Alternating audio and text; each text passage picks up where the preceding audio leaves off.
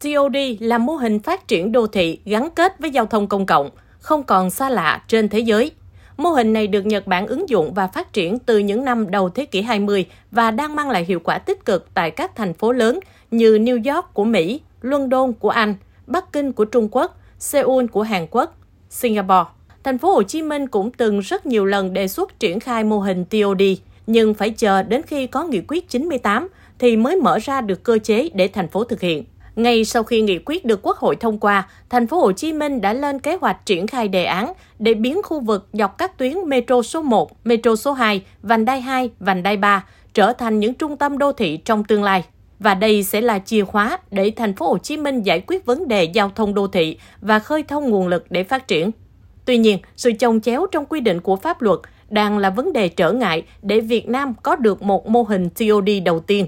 Lãnh đạo thành phố Hồ Chí Minh cho biết sẽ kết hợp giữa nghị quyết 98 với kết luận 14 của Bộ Chính trị để biến giấc mơ TOD thành hiện thực. Ông Phan Văn Mãi, Chủ tịch Ủy ban nhân dân thành phố Hồ Chí Minh nói: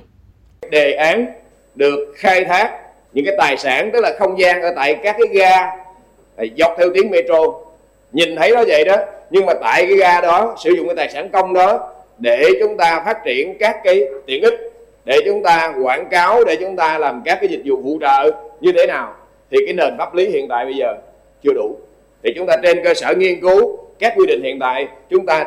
xác định đối tượng chúng ta xác định được cách thức để chúng ta phát huy cái tài sản này. Nó vừa phục vụ cho hoạt động của metro nhưng vừa là quản lý sử dụng có hiệu quả tài sản công.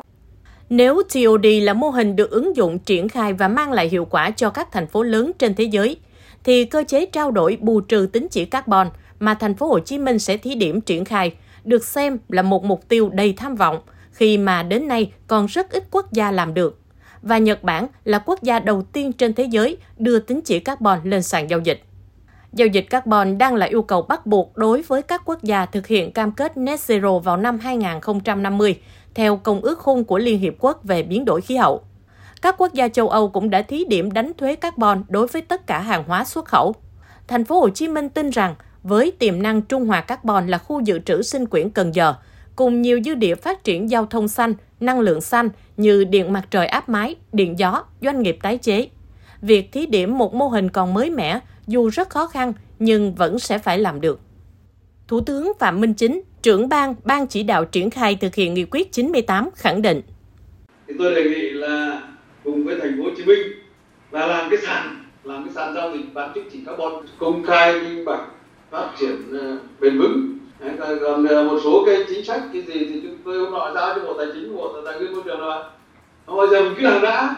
nó vừa làm vừa sửa vừa làm vừa điều chỉnh. Và với một cái tinh thần cái nghị quyết 98 của thành phố Hồ Chí Minh thì cho thành phố Hồ Chí Minh làm trước làm cái sàn giao dịch carbon ở thành phố Hồ Chí Minh đi. Trong phát huy nguồn lực đổi mới sáng tạo theo nghị quyết 98, tháng 9 vừa qua, Hội đồng nhân dân thành phố Hồ Chí Minh đã quyết nghị thông qua nghị quyết hỗ trợ hệ sinh thái, khởi nghiệp và đổi mới sáng tạo.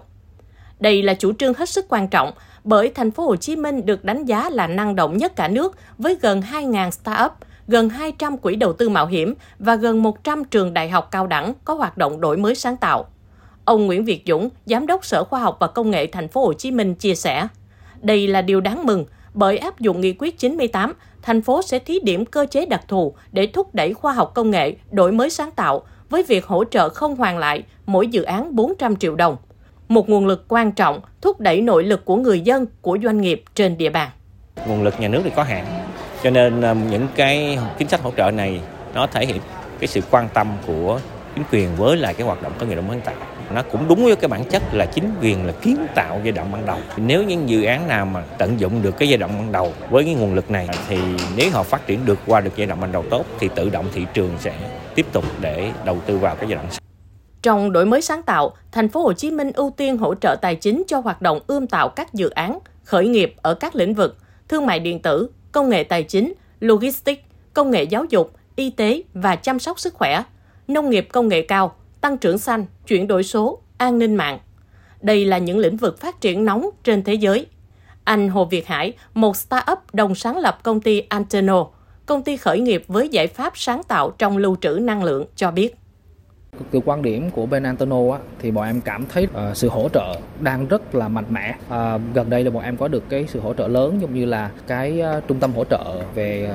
uh, khởi nghiệp BSSC của thành phố Hồ Chí Minh là đã lần đầu tiên tổ chức một hẳn một cái bảng thi đấu là dành cho các doanh doanh nghiệp xanh. Trên con đường đi thì nó có những cái bởi vì nó là mới thì có những cái phải học hỏi. Thì em nghĩ cái quan trọng nhất là chúng ta tiếp tục duy trì được cái tốc độ này à, và giữ vững được phong độ. À, nhưng mà em nghĩ là em rất tin tưởng vào cái sự ủng hộ và cái con đường à, của các chính sách hiện tại. Nghị quyết 98 không phải để thành phố Hồ Chí Minh xin ngân sách đầu tư cho thành phố, mà là xin cơ chế, chính sách vượt trội để phát huy nội lực, truyền thống sáng tạo để phát triển. Sự thành công của nghị quyết phải hội tụ đủ ba nhân tố, tổ chức bộ máy, huy động nguồn lực và cuối cùng là nhân tố con người. Trong đó, con người là nhân tố quan trọng quyết định thành bại của nghị quyết đặc thù về thành phố Hồ Chí Minh. Bài 3 và cũng là bài cuối của loạt bài Nghị quyết 98 thể chế vượt trội để thành phố Hồ Chí Minh hành động vì cả nước sẽ đề cập nội dung này. Mời quý vị và các bạn đón nghe.